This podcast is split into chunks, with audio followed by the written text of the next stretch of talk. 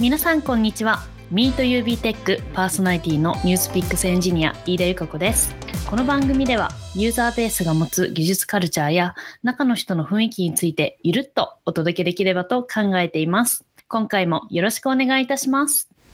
今回のテーマはズバリユーザーベースのフェロー実態に迫るです。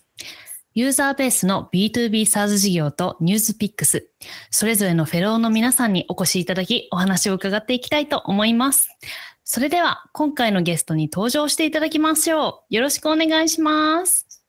こんにちは。こんにちは。こんにちは。こんにちは。こんにちおはようは。ございます。それでは早速お一人ずつ何系のフェローなのかとともに簡単に自己紹介をしていただこうと思います。まずは高山さん、お願いします。はい、ニュースピックスの高山です。このポッドキャストはもう3、4回目で自己紹介も そのぐらいしてるんですけども、えっと、2020年からニュースピックスの CTO をしてまして、今年からニュースピックスのフェローということで、データとアルゴリズム関係、僕はあのチームを持っているフェローっていうことになって、まあ、今日登場する中では珍しい方なんですけれども、その周りをやっております。よろしくお願いします。ありがとうございます。では続きまして矢野さん、お願いします。はい、えー、B2B サード事業のフェローをやってます。矢野です。担当の領域とかいうのは、B2B サードのフェローにはそういうのがなくてですね、えーなので、こう、どう言ったらいいんですかね。こう技術者として得意なところが評価されてフェローになっているということなので、何かを担当してるっていう感じではないです。それはあの他の B2B サード事業の方もそうなんですけど、まあ、そのあたり、この後ずっと話していければなと思ってます。よろしくお願いします。ありがとうございます。後々深掘りさせてください。はいありがとうございます。はい、では続いて板倉さん、お願いします。はい、こんにちは。えー、こんにちは B2B サース事業のフェローをやってます板倉です。よろしくお願いします。私も矢野さんと同じようにあの担当領域みたいな形で聞かれると正直困ってしまうので、この後いろいろと深掘ってもらえると助かります。よろしくお願いします。ありがとうございます。はい。では今日はゲストとしてご登場です。小玉さん、お願いします。こんにちは。フェローのの。小玉です。とそうですね。いつもは共同パーソナリティとしていつも話してるんですけど、えっと今日はフェローとして話します。で、さっきからみんなそうですね、領域の話になったら黙るんで、ちょっと 今何やってんのってところで言うと、えっと NP ステージ、ニュースフィックスステージというサービスを、えーローンチしたので、去年からそれやってました。今もそれやっています。あとはスピーダーの方の特許機能ですね。を担当今して一緒にチームメンバーとやっています。なので私も基本はなんか特にリーダーとかは組織的にいないので、えっと、普通にメンバーとして一緒に開発をしております。お願いします。ありがとうございます。では続きまして、遅い川さん、お願いします。はい、えーユーザーベースの B2B サース事業フェロー、えーやっております、遅江川と申します。よろしくお願いします。私もあの他のフェローの方と同じように、特にこの領域みたいなことは基本的にはないんですけど、私自身は機械学習をずっとやっていまして、で、まあ、機械学習関係の機能の開発っていうのをいろんなプロダクト横断で、えー担当しています。どうぞよろしくお願いいたします。ありがとうございます。そして今回は久しぶりに共同パーソナリティとしてフェローでもある赤澤さんにもお越しいただいてます。はい、よろしくお願いします。赤澤です。はい、私の場合、アルファドライブでは CTO を務めてるんですが、 NewsPicks 側ではフェローです。で、領域と言われると、これも私も難しくてですね、何系って言われたらもう雑草系と言うしかないんですけど、プロダクトとしては法人系の、法人向けの NewsPicks のパートを見てます。で、技術的に言うと、ちょうど飯田さんと一緒にやってた、あの、 NewsPicks のフロントエンドのリアーキテクチャだったりとか、あとはあの APM、我々の場合、 New Relic を主に使っていますけど、総じて何系って言われると、エンジニアが作りたいものを快適に作れることを徹底的に支援する系っていう感じですかね。はい。一言で言うと雑草系です。はい。よろしくお願いします。ありがとうございます。はい。ということで、かなりゲストのボリューミーですね。今回はゲストに高山さん、矢野さん、板倉さん、小玉さん、細江川さん、赤澤さんと飯田の7名でお送りしていきたいと思います。改めましてよろしくお願いいたします。よろしくお願いします。ろしくお願いします。はい。では、早速お話を伺っていきたいと思いますが、えっと、先ほどの自己紹介の時でもですね、フェローの意味合いっていうところがちょっと、もしかしたら部署によって、また、もっと言うと組織や会社によって違ってくると思うので、このあたりから聞いていきたいと思います。いやね、すいませんたいですよね。いやもう気になりますよね聞いてみたくて。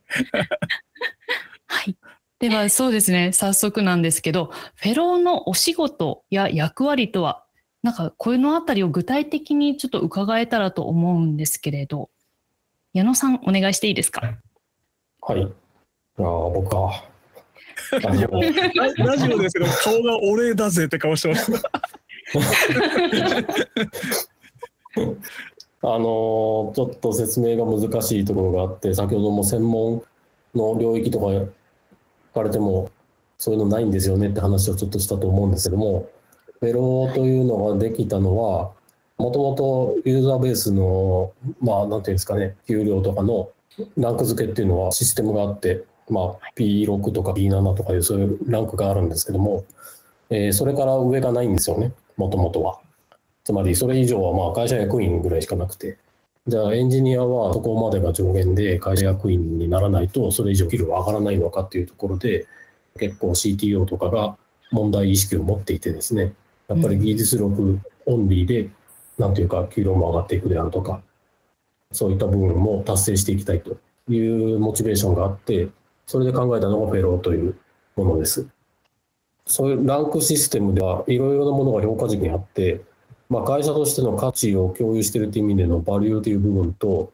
何か特別この領域がものすごく得意だっていう意味でエッジっていうものと、それ以外にあの着実に仕事を行っていくという意味で execution っていうのがあるんですけども、フェローに関しては、え技術者のアップサイド、上がっていくところを作っていきたいというところで用意したものなので、えーその中でもエッジっていう部分を特に注目して、エッジがある人を上げていこうということで作られてます。なので、制度上はエクゼキューションとかは評価対象じゃなくて、あくまでエッジがあるかどうかが評価基準になってます。エッジがある人はフェローとして上げていこうという形です。でつまり、開発者が開発者のままプログラミングとかシステム設計とかそういった部分に集中していても、ちゃんと会社としてはそのキャリアを積んでいけるっていうような仕組みを作りたいということで用意したものなので、あなたは何々領域のフェローですとかいうそういうのはないんですね。今までやってきた何か、まあ、得意分野とかを積み上げてきた人に対して、あなたは十分な技術力があるからということで評価しようということでフェローになるという仕組みなので、はい。これで説明になります。いや、フェロもーの定義というと、う 難しいところありがあとうごのざいます。エンジニアの、うん、立場をこうちゃんとキャリアとして上げられるようにしようという目的で作られたものです。はい。あちょっと補足すすると、それで、まあ、そのエッジみたいなところ、尖った部分を評価されるってところと、あとはまあそれをもってな、まあ、何をやってるのかってところだと思うんですけど、まあ、実際にそのプロジェクトに入って、まあ、チームのメンバーとか、あと組織全体のまあ技術力を上げるってところをまあ期待されてるってところですね、一個は。うんただそれはなんかいわゆるマネージメントっていう形ではなくて、まあ、結構なんていうんですかねこうトップダウンで何か技術を教えてとかっていうよりもなんか一緒に探求していくって感じは近くてそうですね。はい、うん。あの仕事自体もうん。他のメンバーと同じ仕事を一緒にやってます。うん。うん。そうですね。なので、フェローだが何か特別な仕事をしてるわけではないんです。そうです。あと、まあ、先ほど言った通り、エンジニアリング力を評価したいということなので、マネージャーでもないです。まあ、僕は正直、あの、フェローにななってほしいというオファーを受けたときに、だからそれがマネージャーになってくれって意味だったら僕は嫌ですよって回答したので、あのそういった立場ではないです。はい。うんうんうんいやオープンなコミュニケーションですね。いいですね。質問さでか返したときにあのそ、僕はそのマネージャーを起業してるわけではないって返した時の反応ってどうだったんですか？た多分林さんですよね、あの SARS そうですね、CTO の林です。どどんな反応でした、いや、あの、彼、CTO とはよく話すので、そのあたりの考え方に関しても、僕はあのプログラミングの領域で仕事をしていきたいということはずっと言っているので、予想通りの反応が返ってきたなって感じでした。なるほど、いいっすね。分かってるよ、それはもう、や矢野さんにお願いするんだから分かってるよって感じってことですよね。はい。いいっすね。いいな、なるほど。いい関係性ですね。補足するとですね。あ、はい大丈夫ですか？はい。あ、どうぞどうぞ。あ先ほどエッジだけでの評価みたいな形で伝わってしまったかもしれないんですけど、で、バリューについてもしっかりと担保しないといけないので、うんえっと、自分たちがありたい姿っていうところを定義しているものをちゃんと体現できる人っていうところは一定のレベルで見てます。なるほど。そう、会社として大事にしている文化のところっていうところですよね。はい。うんうんうんうんですね。プラスまあ、サースだとそのプロダクトチームって組織になってるんですけど、そのプロダクトチームとしてのバリューも定めてはいるので、みんながこういうエンジニアになりたいっていうところ、まあ、それをバリューとして定めていて、まあ、言語化してるんですけど、まあ、それに近しいというか、それを体現できてるってところ、まあ、完全は難しいんですけど、はい。うん。まあ、バリューに関しては、その SARS、えーチチームというか部署の、なんていうか考え方みたいなものを言語化しているものなので、まあ、そこは当然ある程度の、なんていうか、満たしていると求められるんです。それはやっぱり会社の方向性として同じ方向を向いてるよねというところは当然ある。で、それがあった上で、あとはエッジで見ましょうという考え方です。ですね。まあちょっとあと難しいんですめちゃめちゃこう技術力あったらそれで OK なのかっていうと、ちょっとそこもまた少し違ってですね、今一緒にチームメンバーでやってますって話したと思うんですけど、はいこの。プロダクトの開発に深くコミットするっていうのも一個大事なポイントになってます。なので、まあその技術力を持って組織だったりメンバーとかを一緒にこう技術力を高めていきましょう。プラス、ちゃんとそのプロダクトを開発ってところに深くコミットして、まあちゃんと要は製品リリースできるだったりとか、その目目指したいクオリティ品質のプロダクトできるってところも大事にしてます。っていうところまでが、えっと、ちょっと SARS 側のうんあの、いろんな話になってるんですけど、ニュースピックス側ってどうなんですかね？あはい。じゃあ、高山がお答えします。そうですね。いや、先ほどお話聞いてて、すごい参考になるなと思って聞いてたんですけど、というのもですね、あの、ニュースピックスの方では、フェロっていう制度は、あの、サースの方よりも後でできて、っていうのもそれは、プロダクト開発チームの、なんていうか、まあ、文化の違いというか、あの、まあ、大きく分けてユーザーベースには2つの開発チームがあって、1つが SARS の開発チーム、で、もう1つがニュースピックスとかアルファドライブの開発チームっていう感じになっていて、まあ、僕らの方が若い開発チームなので、まあ、後追いというかそういう感じでできたんですけども僕はですねフェローになった時に、えっと、一番言われたのは組織の特定の技術領域の技術力を上げていくっていうことを言われました。なので僕はあのニュースピックスでデータ基盤だとかアルゴリズム開発あるいはデータ分析などを通じてその辺の領域の技術力を上げるっていうことを結構チームを持ってやっています。なので、まあ、僕自身がマネジメントをしていないということではないかったりとか、まあ、コードを書くのが100%の仕事っていうわけではないです。ただ、もともと僕は NEPIX の方で CTO をしていたので、まあ、その時と比べて全体に対して最終的責任を負うっていうところから、特定の技術をあの会社の中でその高めるっていう、そういうふうにまあ役割が変わって、まあ、だいぶ考え方は変わったなというふうに思っております。今のお話を伺う感じですけど、SARS の方とニュースピックスでは、やっぱり考え方もここでも違いが出てるようですね。そうですね。ただ、もともとエンジニアとしてのキャリアアップの方を作りたいっていう、その課題感としては同じだったので、そういう意味では、その中のその一例の一つっていう感じですかね。そうですね。キャリアのまだまだもう一つの。うんうんそうですね。まだまだそのニュースピックスの中でのフェロー制度できて日が浅いっていうのもあって、あまりこう、めちゃくちゃ固まっているところはないので、まあ、もしかしたら赤澤さん聞くとまた違う答えが返ってくるのかなと思うんですけど、赤澤さんいかがですか？いやもう、乗っかる乗っかりじゃないですけど、同じですね。なのでやっぱ技術的な成長で言うと、めちゃくちゃ私よりもすごい領各領域のエキスパートがチームに行ってくれて、だからこそチームだと思うんですけど、同時になんか、なんだろう、私がコミット性の高い機能を作るというよりは、なんかこういうこともやっていいんだよとか、僕こんなことをやったからみんなはどうするっていうので、なんか領域広げるよっていうところは、そのなんだろう、やってる本質は変わらないんだけど、フェローってなった時により一層意識したっていうのは、なんか皆さんの話聞きながらも振り返ってました。例えば、もう当然のごとく開発環境今やってるけど、ちょうど一つの製品にいろいろなんかの、珍しく僕らの製品の中で、ララベルと PHP 使ってる管理系の機能があって、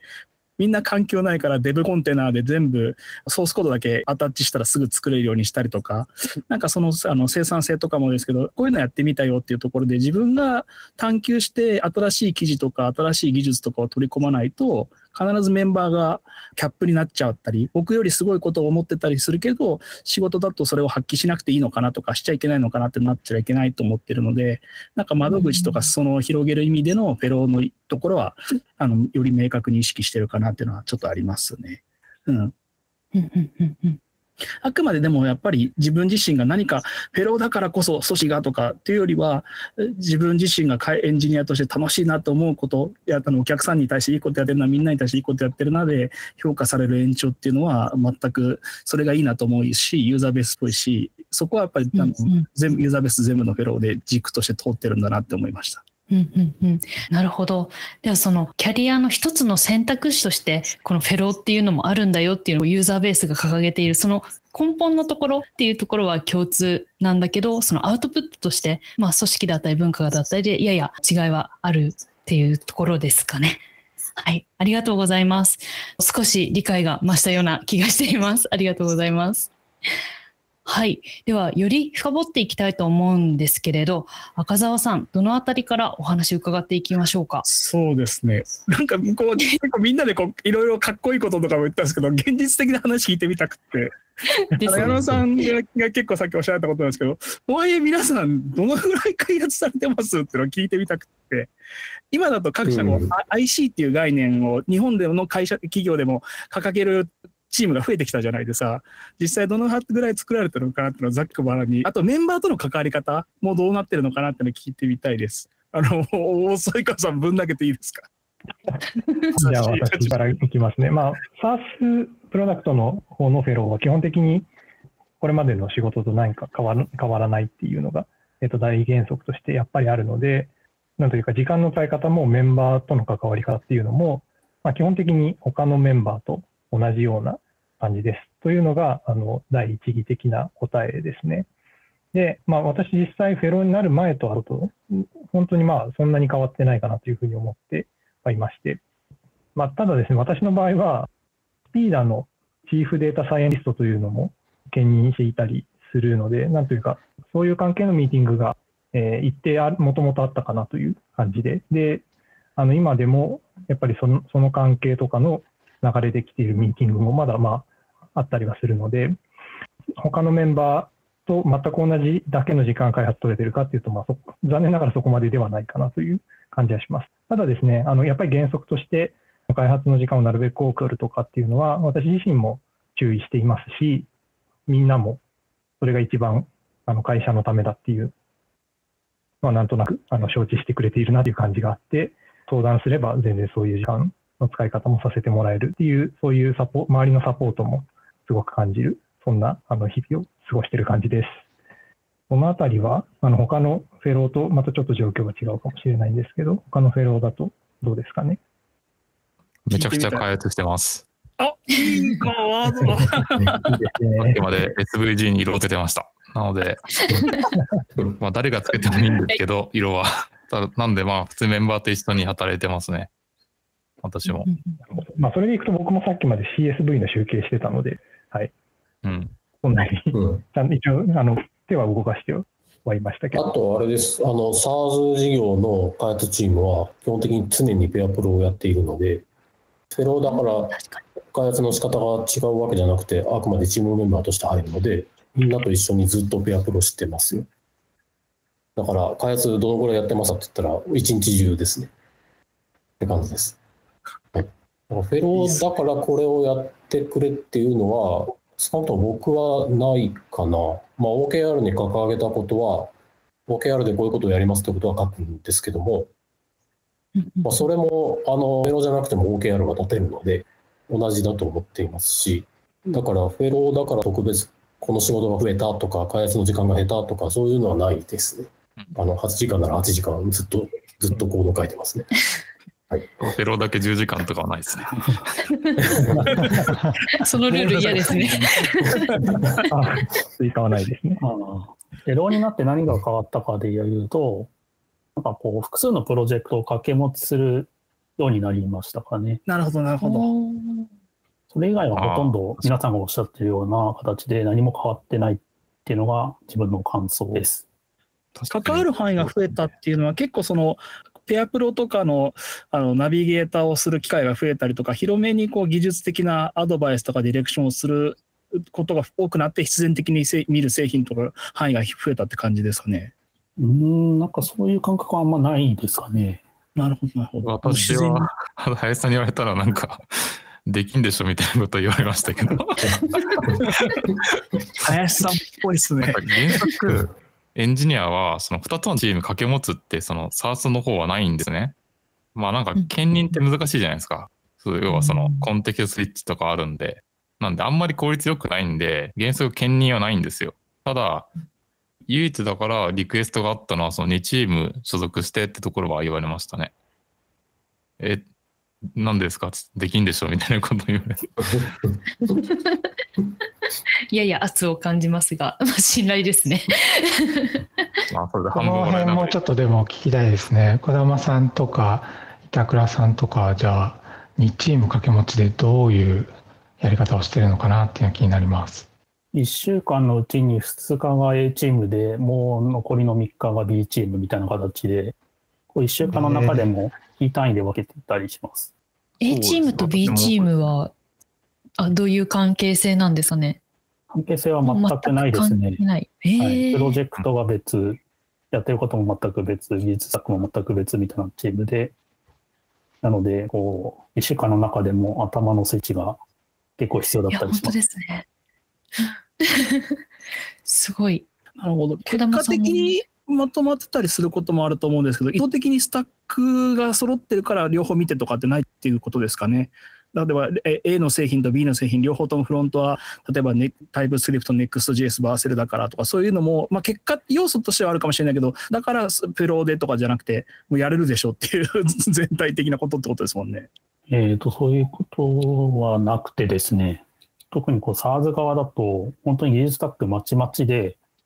同じプロダクトなんですけど、マイクロフロントエンド、マイクロサービスでやってるので、こっちの画面は Vue なんだけど、こっちは React で、こっちは Svelte でとか、全くま違う感じなんですかね。 Angular も使ってるし、みたいな。なので、結構こう時間単位でも切り替えなきゃいけないし、っていうところは結構あります。あそうかそもそも製品の区切りがその区切りでももはやないってことですもんね。なるほどなるほど。なるほどそう。なんで、プロダクトまたいでも別にプロダクトまたがなくても技術スタックはガシガシ変わっていくんで、かつそのフロントバックエンドみたいな、そのそういう分け方での役割のこう分け方もそもそもないので、全員インフラから、要はクバイトスみたいなところから全部人、なんで、だ誰がそのインフラとかもないんで、そもそも全部やっていくってとこ、まあそういう文化がそもそもあってってとこはありますね、ちょっと。まあ、2チーム兼任しなくても結局、フロントいじった後にデータベース周り触らなくちゃいけなかったりするのは普通にあるので、いろんな技術スタックをみんなが行ったり来たりしてます。納得。まあ、それがゆえに、林さんもやれんでしょって言ってるんじゃないかと思います。なるほまあでも、大変じゃあまあ大変です。さっき、まあ、伊賀さん言ってましたけど、例えば自分は去年とかだと、その、もともとやってたイニシャルのところと、あと、えっと、まあ、新規事業で、まあ、もうすでにローンチしたニュースピックスステージって、まあ、新規のところで、まあ、若干その、事業的な近いとこ扱ってたりはしたんですけど、まあ、そもそも全然関係ないプロジェクトなんで、片っぽはめちゃめちゃこう、忙しい。まあ、新規事業なんで、すごい大変。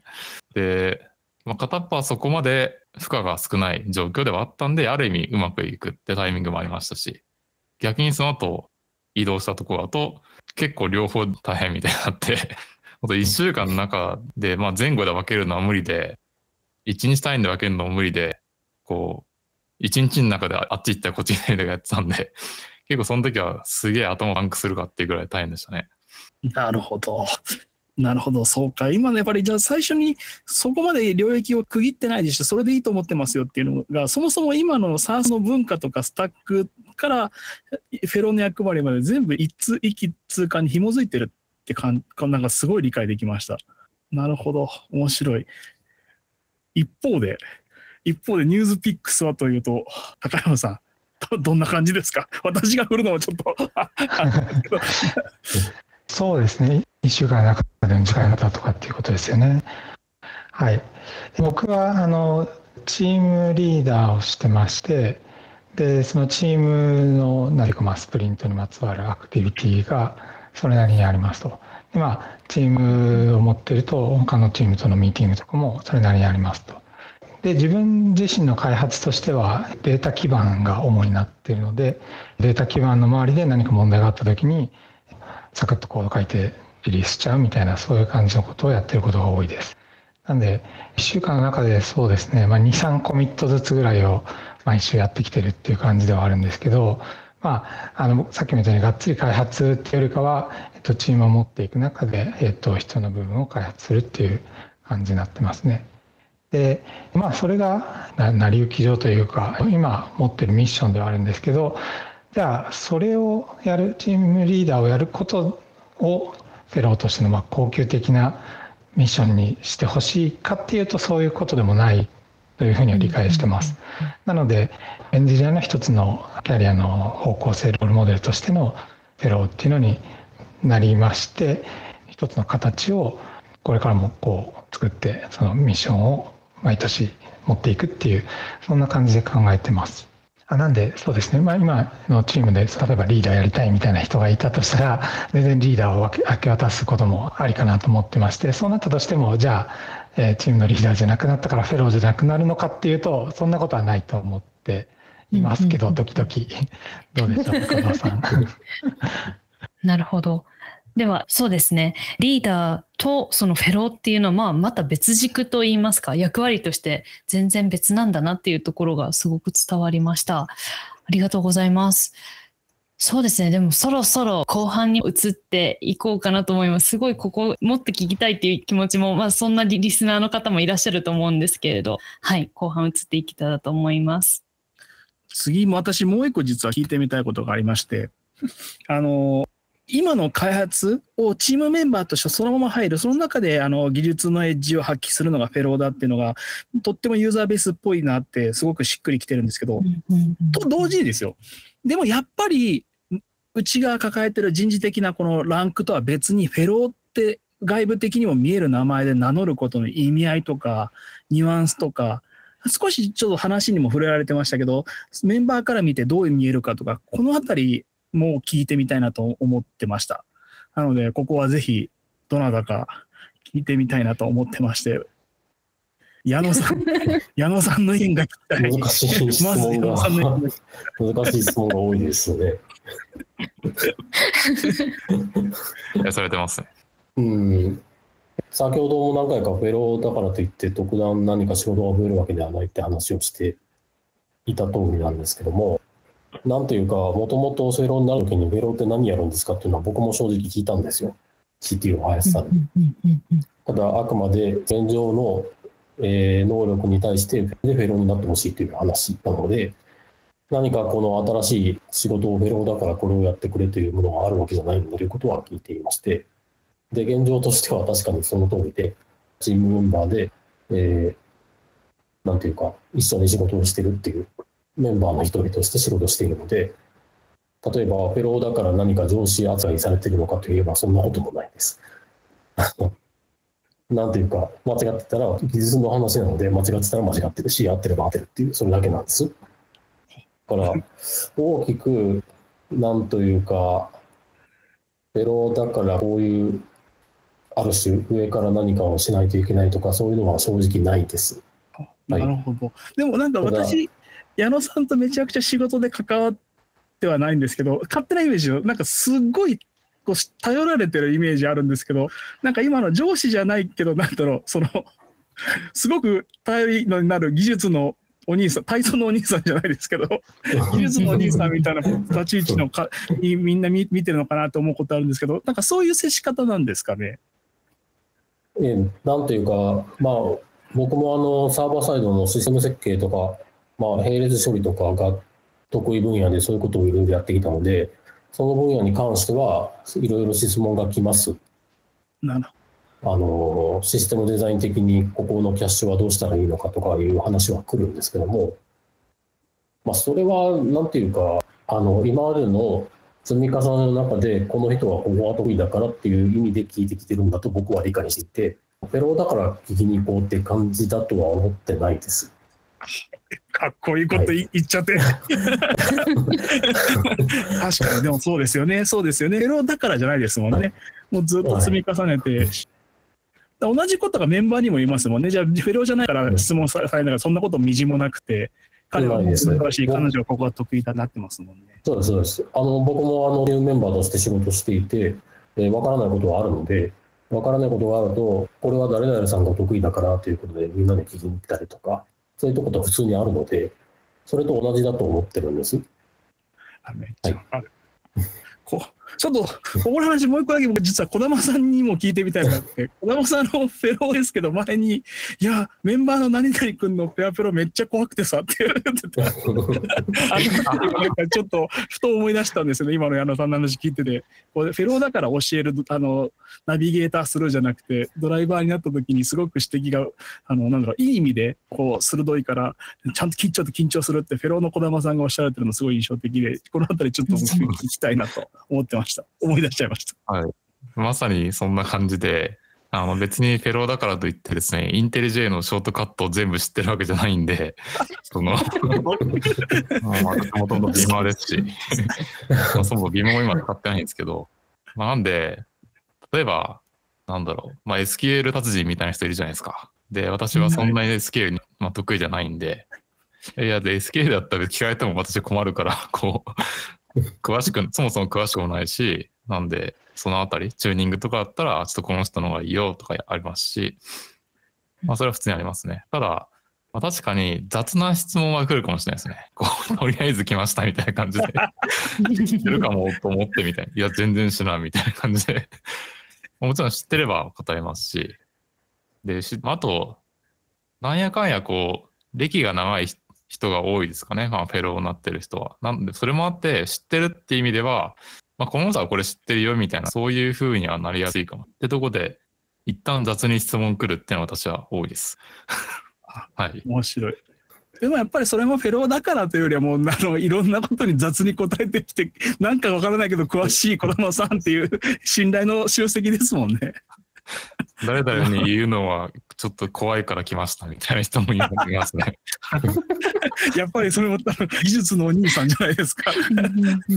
いいですね。なんかああでもなんかサースの空気感とかあの頼られ方がすごくイメージつきました。高山さん、ニュースピックス側の話もちょっとあの並行して聞いてみたいんですけど、あの高山さんの爆誕という言葉のイメージとか、ちょっと CTO からフェローにというところも踏まえて聞いてみたいんですけど、このあたりいかがですか？あはい、そうですね、ニュースピックスの CTO をやってて、その時はその会社の、えーと、技術基盤、SRE 周りだとか、あとは、えーと、今持ってるデータアルゴリズムのチームだったりとか、あとはまあセキュリティとか、まあ、そういうところも含めてかなりの責任を持ってましたと。でまあ、今もまあ持ってないことはないんですけど、かなりその辺は減らして、そうですね、チームもまあだいぶ絞ってみてるので、ワンオンワンだとか、その採用周りの仕事だったりとか、評価周りの仕事だったりとか、そういうのもまあかなり減らしたつもりではあります。で、そういうふうに自分の得意領域というか、伸ばしていきたい領域、こういう感じなんですよね、みたいな話を、えっと、役員の人たちとしていて、あ、だったら、まあ、サースの方にあるフェローっていうやつをニュースピックスでも作りたいと思ってたので、そのモデルケースになってくれないっていう感じで始まったっていうのがあります。で、はい。なので、何ですかね、モデルケースを自分で作っていかないといけない立場だなというふうには思ってってますので、まあ、やっぱりずっとこうマネジメントをやってて、まあ、それはある意味苦手ではないとは思ってはいるんですけどそこばっかりにこだわっているとその次に続く人たちが出てきにくいだろうなっていうふうにも思ってましてなんで先ほどデータアルゴリズムの領域の会社の中のレベルを上げるっていう、えー、話をしましたけども、えっと、そこら辺がその、まあ、自分の中で次にその登らなければいけない山なのかなと定義してあの合意してそこら辺をミッションに持ってるっていう感じですね。いい話っすね。ちょっといい話なのでカットしたい気持ちですけど今のモデルっていうワードちょっと僕は他の方にも聞いてみたくて僕自身も確かにちょっとモデルっていうワードを気にしてるなって自覚があるんですね。でただこうなりたいと思ってほしいというよりはこういうモデルもまあありかっていうそのバリエーションの一個っていう意味のモデルなんですけどこの辺りのモデルって板倉さん、添川さん、いかがですちょっとお二人に聞いちゃったり感じますけど、なんかモデルとかってご自身で意識されたりしますあモデルっていう言葉が適切なのかわかんないですけど、まあ、自分は開発を楽しむっていうところを軸にやっていきたいと思っているんですけど、これからもさっきもそうだし、みんなにもそうなってほしい、そういう組織でありたいと思ってるんで、そこを軸にやってます。楽しんでるモデル。いつも板倉さんがコード書いてて楽しだな、楽しそうだなっていう意味のモデルってことですよね。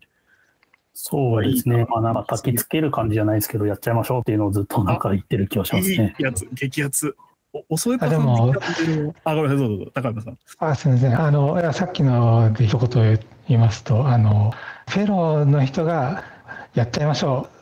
できると思うんでとかその見てるんでみたいな話をしてくれればなんかそのチームの全体としてよりこうダイナミックな判断ができるかなと思ってまして例えば、ね、そこが例えば CTO がいらないみたいな感じになってるとであのフェローっていうのがなかったりするとねそういう責任が一人にのしかかっちゃうと思うんですけどそういうところをあのダイナミックな判断をできるっていう意味でもなんかいいものだなというふうに聞いて思いました。めっちゃいい話や。おそやかさんめちゃくちゃうなずいて首がこう もげるんじゃないかぐらい、うなずいてられますけど。そうですね。僕自身も、特にフェローだからっていうわけではなく、ないんですけど、ただまあ、設置したからには、みんなにこういうふうな、あの、こういうポジションもせっかく用意されたんだから、目指したいなというふうに思ってもらえるようなポジションではありたいなと、もちろん思っていて、ひたすら辛いみたいな、あの、そんな感じでは全然ない。まあ実際ないですし、そういうふうなことがないような、あのそういうポジションであるっていうことは伝えたいなというふうに思っています。で、あとはですね、あの、どっかのタイミングで林さんから言われたんですけど、まあ、あの、大変なことももちろんあるけれど、周りのメンバーから頼れるように、頼りやすいように、雰囲気も含めて、あの出し出しといてほしいっていうようなことも言われていて、まあ、なんか、それもそうかなというふうに思っています。それあと私も、まあ、さっきの楽しむというか楽しむって文脈とまたちょっと違う観点としてなんかまあメンバー含めたそのエンジニアのこう視野を広げるみたいなところも一個あるかなと思ってて例えば、えっと、まあ自分だって今アクセシビリティを取り組んでいこうってことで去年からちょっとずつやってるんですけど、まあ、そういうのってなんかこうまあ普通のツールとかとちょっと違ってて事情が。なんかいきなりじゃあ今日からアセシビリティなんか導入しましたとかじゃないと思うんで、なんか、そういうのってやっぱりこうビジネスサイド、ビジネスサイドの人たちとか、まあそもそもじゃあプロダクトオーナーの人だったりとか、結構自分でやるやんないっていうよりも、こう、プロダクトとしてどうしていこうって話だったりするんで、なんかそういうの含めた、まあ、視野を広げて、で、まあ将来こういうの目指していこうよっていうところも、まあそういうふうに、ちょっと長期の、まあ OKR というか、目標だったりとかマイルストーンみたいなのを作っていけるっていうのも一個ベロの役割かなって思ってます。いやそうっすねあの無理してやる必要はないと思うんですけど自然にやっててフェローの人辛そうだったらなんか悲しいっすよね確かにね。そうっすね。なんかいろんなパターンとかバリエーションあるけど皆さんの話ですげえ共通してるなと思ったのは自然なスタイルでやってきたら評価されてその中でめっちゃ開発楽しんでますやっちゃえやっちゃえ、いえ、ええやんのノリですっていうのが、なんか、すごい共通してるなと思って、あ、なんか、悪くないぞ、ヘロたちって。これは僕はちょっとのあの自分あのだなんか見ててですけど第三者的にすごい感じました。飯田さんどうでした？どうでした？回してだから見てて。いやそうですね。なんか私もあの一エンジニアとして今日のお話すごい楽しいなと思っていて。っていうのがやっぱあの皆さんすごく開発もそうですしそのチームや組織も楽しんでもらってるなって思っていて。なんかこういう姿を見てるとなんかあ目指してもいいかも。みたいななんかその目指せるんかいはまた別なんですけど。なんかその何なんだろう。新しいそのエンジニアとしての成長の、なんかその次のステップみたいなところが、なんか私は見えたなと思ってて、そういう方も今日たくさんいらっしゃるんじゃないかなって思いましたね。いい結びじゃないですか。ごめんなさい、雑な開始して。結べました。さすがです。さすが飯田さんです。いやいやいや。いやでも本当なんかそういうフェロー制度っていうのがある組織だからこそ、まあ、こういうカルチャーをもっともっと広めたいという思いもあるところだと思っていてなんかそれをその内容が伝わるポッドキャストになったのではないかなと思っております。皆さんありがとうございます。ありがとうございます。ありがとうございます。ありがとうございます。いやもう